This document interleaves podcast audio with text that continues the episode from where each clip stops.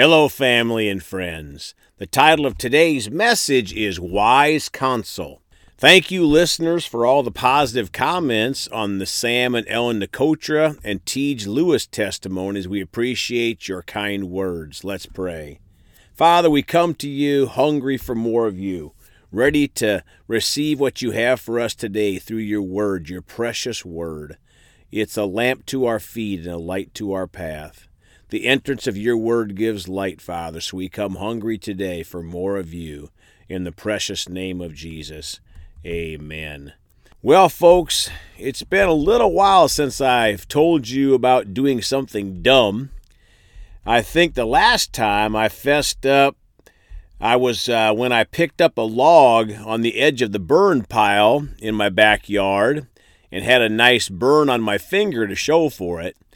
Well, today, I'll tell you something else dumb that I almost did, but fortunately, I got some wise counsel from someone older than me to give their perspective with more experience.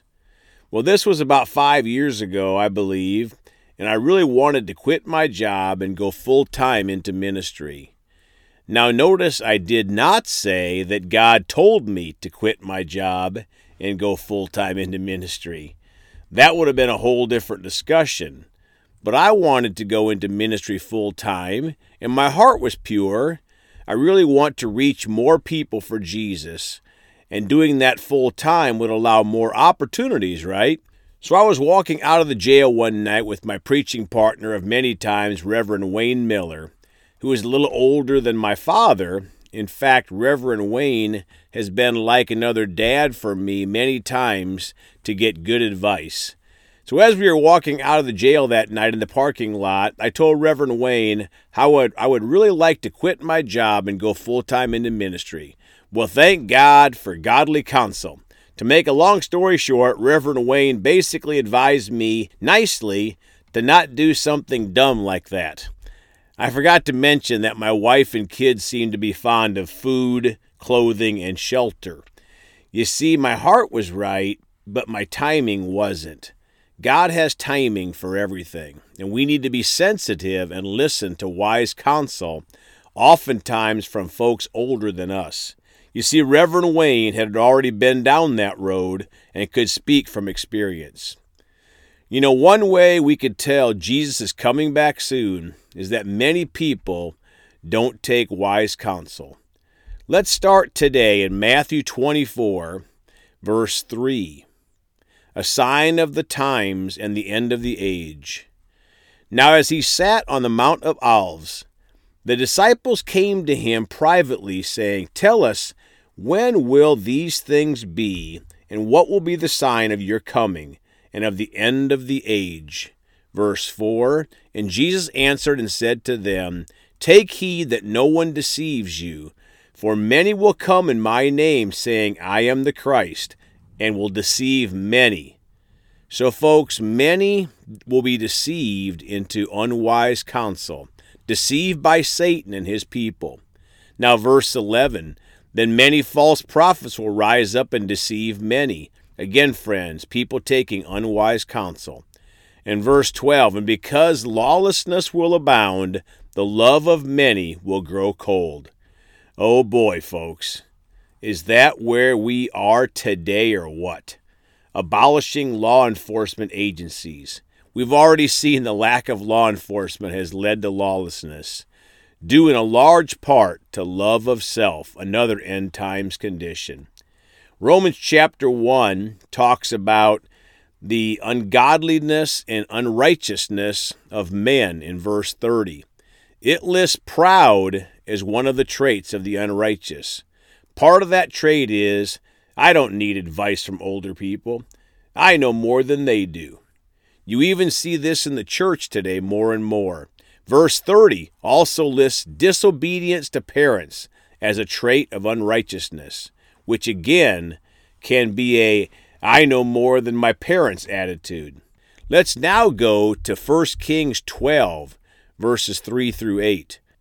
That they sent and called him, then Jeroboam and the whole assembly of Israel came and spoke to Rehoboam, saying, Your father made our yoke heavy or hard, and therefore lighten the burdensome service of your father and his heavy yoke, which he put on us, and we will serve you. Verse five, So he said to them, Depart for three days, then come back to me, and the people departed.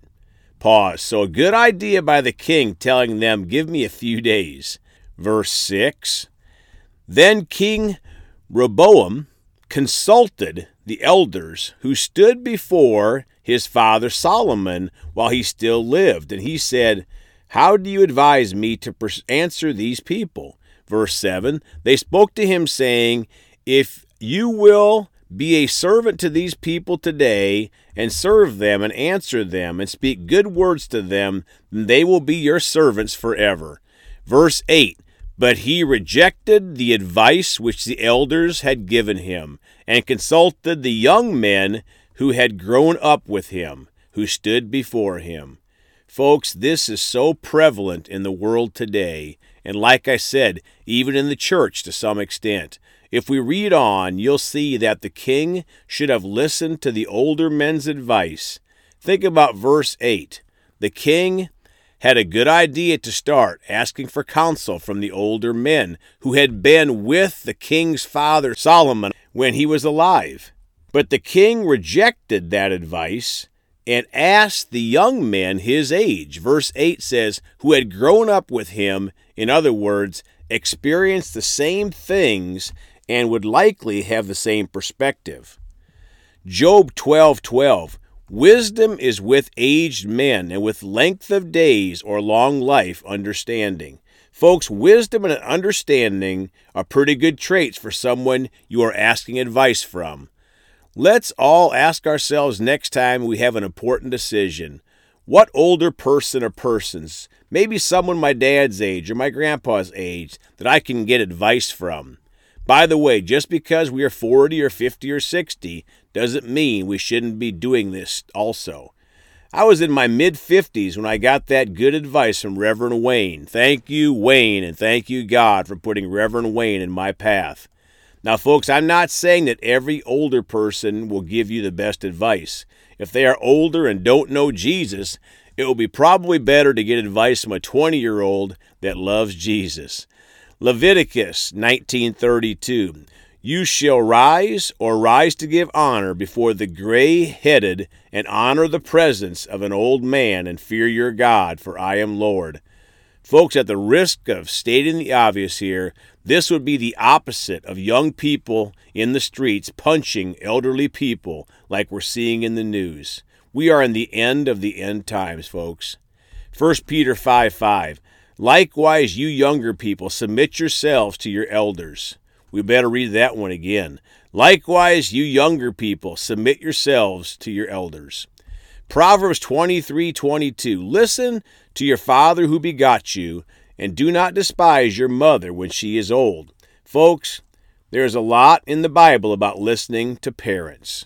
First Timothy five one and two. Do not rebuke an older man, but exhort him as a father, younger men as brothers. Verse two, older women as mothers, younger women as sisters, with all purity.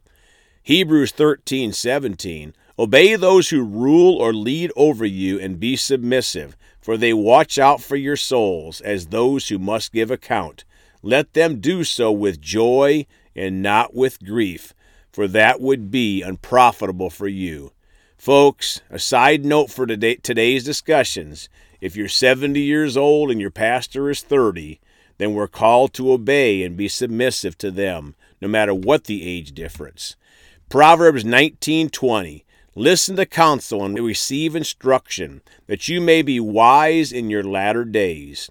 You see, my friends, Reverend Wayne gave me sound counsel on keeping my job. I'll be wise to help someone else in this area in the future. We're going to finish with a funny quote I found online. It said, Respect your elders. They made it through school without Google or Wikipedia. Wikipedia, I'm sorry. But seriously, folks, we do need to be open to asking for and receiving good advice from our elders. Let's pray. Father, we choose to seek wise counsel.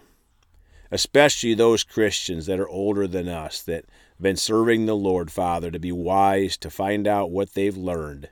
And we choose to do so, Father, in obedience to your word, in the precious name of Jesus.